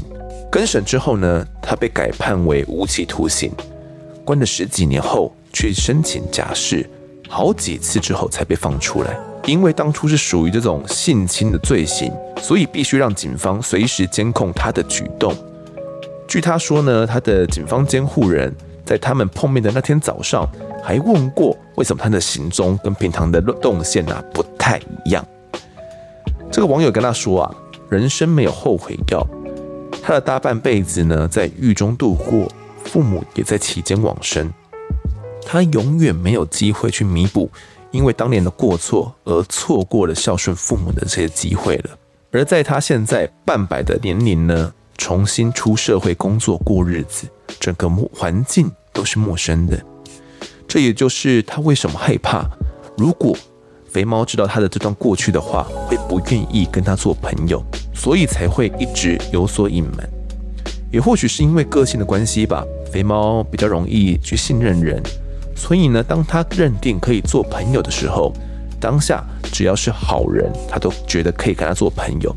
已经过去的呢，这些过往不能说不重要，但如果他已经从中学到了教训，又愿意悔过，为什么不能给他机会呢？谢谢肥猫分享的这个案发故事哦。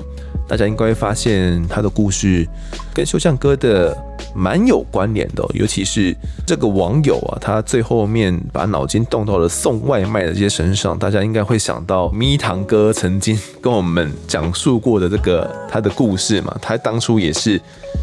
专门来帮助被白嫖的这些女子啊，除了被白嫖之后，还会抢劫嘛。咪堂哥当时就办过相当多的这些案子，我不知道他的这个朋友是不是被咪堂哥办的。那算一算时间的话，应该不是啦。但基本上他做的事情就跟这个咪堂哥当时办的那些案件的罪犯差不多。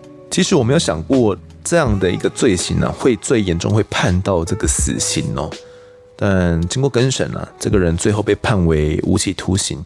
肥猫呢也认为说，这个人呢、在他认识的时候，可能已经是从善的人，当下是好人，所以他愿意选择跟他交朋友。他觉得学到教训了啦，那为什么不能给他机会呢？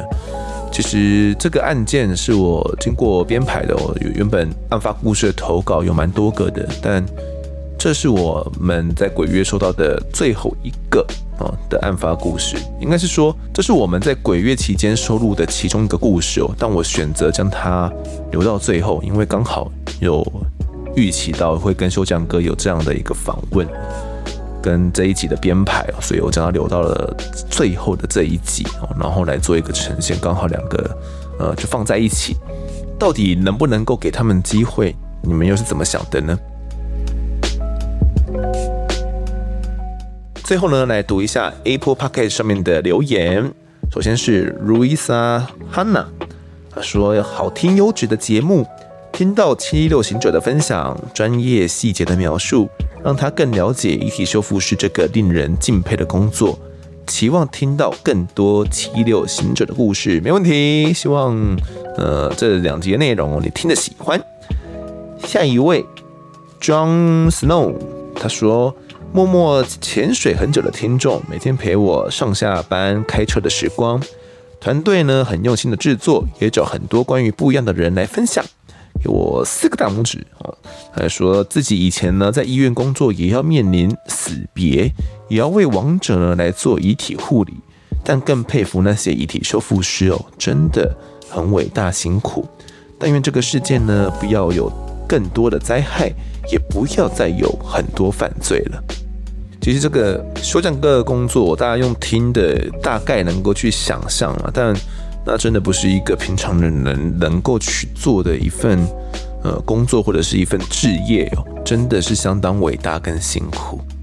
下一位听众头份菜鸡说加油，节目排名进前十了，很会哦啊，短短的呃这个排名。